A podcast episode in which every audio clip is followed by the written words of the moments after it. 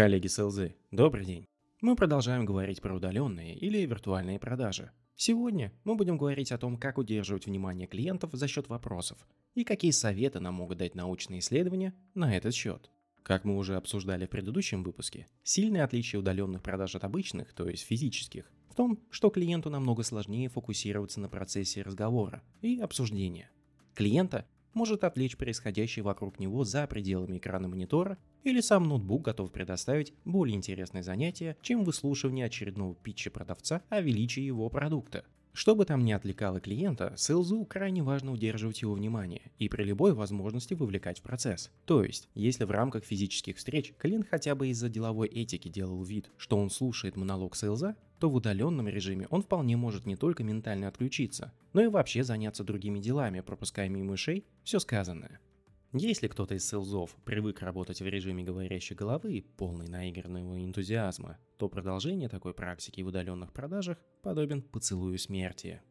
Весь предыдущий выпуск, по сути, был про то, как уменьшить внешние шумы, которые могли бы отвлекать клиента от того, что происходит на самой встрече, будь это качество связи видео, звука, ваш интерьер или что-то другое. Но что же лучше всего привлекает внимание клиента? Конечно, это вопросы. Вопросы, которые вовлекают клиента в беседу и заставляют его думать над ответом и реагировать на них. Если вы думаете, что я тайный адепт методологии по задаванию вопросов, например, того же спин, то я скажу, что я вполне явный и однозначный адепт всех методов по этой теме. Но хорошо, что моя вера не слепа и базируется на результатах качественных исследований. Несмотря на то, что таких исследований огромное количество, и все они подчеркивают исключительную роль вопросов в формировании отношений между незнакомыми людьми и их способность запускать развитие новых идей, а следовательно изменений, мы возьмем то, что ближе всего к нашей профессии. В 2018 году, еще до наступления пандемии, Gong.io провело анализ более полумиллиона удаленных встреч, которые проходили по телефону или на разных коммуникационных платформах, то есть те самые удаленные продажи – это исследование пришло к трем основным выводам. Во-первых, как и в случае с исследованиями Нила Рекхема, результаты показали высокий уровень взаимосвязи между количеством задаваемых вопросов и результатами звонка, будь это договоренность о следующей встрече или финальное получение согласия на сделку. Результат сохранялся даже когда данные были очищены от влияния пола продавца и типа звонка, первичная встреча, демо, коммерческое предложение, переговоры и так далее. Интересно, что данные показали точку убывающей отдачи, то есть момент, после которого каждый следующий вопрос имел все меньше эффекта на успешный ход продажи. Уровень конверсии начинал падать после 14 вопроса, заданного на одной встрече, а оптимальное количество вопросов находилось в диапазоне от 11 до 14 вопросов. Диапазон от 11 до 14 вопросов достаточно узкий коридор, а значит вопросы должны быть хорошо продуманными, попадать в цель и иметь ценность для самого клиента, а не только для продавца. Отличным фреймворком для подготовки таких вопросов служит спин от Нила Рекхама, который мы уже рассматривали в предыдущих выпусках. Прослушайте их, если вы хотите освежить память или впервые с ней познакомиться. Очень часто мне приходилось слышать комментарии селзов о том, что подготовить, а тем более запомнить все вопросы невозможно, что осложняет их применение. Да и вообще, не буду же я сидеть перед клиентом с листочком с вопросами и постоянно пялиться в них, чтобы озвучить следующий. Если вы тоже так думаете, то именно в этом аспекте виртуальной продажи раскрывает свою лучшую сторону. Теперь этот листочек бумажки со всеми заготовленными вопросами может лежать на вашем столе или выведен на экран вашего ноутбука и совершенно не виден клиенту, даже если вы так стесняетесь своей профессионально выполненной работы по подготовке ценных вопросов для клиента. Более того, я рекомендую вам не только формировать эти вопросы и иметь их всегда перед собой во время беседы, но и даже направлять ключевые из них в приглашение на встречу клиенту. Во-первых, это демонстрирует ваш профессионализм и подготовку. Во-вторых, вы даете возможность клиенту подготовить ответы на вопросы, по которым у него, возможно, не было бы четких ответов во время самой встречи, особенно если речь идет о данных, чтобы встреча прошла более продуктивно. Этот подход особенно эффективно работает после того, как прошла первичная встреча, где вы наладили необходимый уровень доверия. Кстати, тут еще хочется отметить результаты другого исследования, где анализировалась роль вопросов в 15-минутных звонках в онлайн-чатах. Люди, которые задавали больше вопросов, получали более высокие оценки по шкале «понравился мне этот собеседник» или нет. То есть эти люди заслужили большего доверия от своих собеседников. Это особенно важно в контексте удаленных продаж, где выстраивать отношения значительно сложнее. Во-вторых, более успешные продавцы распределяли свои вопросы по всей длине встречи, что заставляло клиентов воспринимать этот процесс как естественную беседу, а не допрос со стороны СЛЗ. Менее успешные продавцы, наоборот, вываливали на клиентов всю мощь вопросов в самом начале звонка, словно их задача была бездумно пройтись по всему чек-листу, а не обращать внимание на то, что говорит клиент. Из других исследований стоит отметить, что в целом люди используют в беседе четыре класса вопросов. Вступительные вопросы, например, как твои дела? Зеркальные вопросы. Например? Все хорошо. А как твои дела? Поворотные вопросы. Вопросы, которые резко меняют тему беседы. Например, когда вы с коллегой обсуждали ход продажи, а он неожиданно спрашивает вас. Что ты думаешь об энтропии Вселенной? И последний, четвертый класс. Последовательные вопросы. Вопросы, которые запрашивают дополнительную информацию по ходу беседы. Например, вы говорили с коллегой о том, что он любит делать в свободное время, и узнали, что он любит читать книги. И вместо того, чтобы начать рассказывать о том, что вы любите наблюдать за ростом деревьев в своем воображаемом саду, вы уточняете. Какие книги ты больше всего любишь? В целом, в обычной дискуссии все виды вопросов применяются в большом количестве, однако у последовательных вопросов исследователи обнаружили особую силу. Они сигнализируют партнеру о том, что вы слушаете, вам не все равно и вы хотите узнать больше. Люди отмечают, что при общении со своим партнером, тут имеется в виду партнер по беседе, который задает много последовательных вопросов, они чувствуют уважение к себе и что их услышали. Несмотря на то, что в простой беседе очень легко формулировать такие вопросы, в живой дискуссии с клиентом импровизация не самый лучший помощник, так как в отличие от обычной светской беседы вы хотите привести клиента к определенным выводам, что позволит вам продолжить продажу.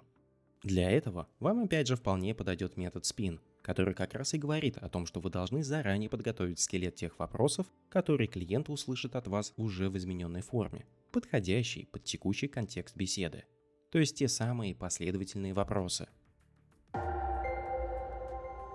В-третьих, успешные продавцы больше слушают и говорят меньше, чем их клиенты. То, что выяснили Gong.io, подтверждает то, что лучшие продавцы и так понимали на уровне интуиции.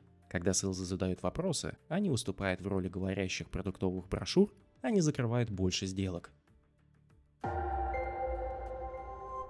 В дополнение к результатам исследования Гонка.io можно отметить работу психолога Артура Эйрона, который выявил, что для эффективного выстраивания отношений следует постепенно переходить от маленьких и менее существенных вопросов к более существенным и потенциально более глубоким вопросам.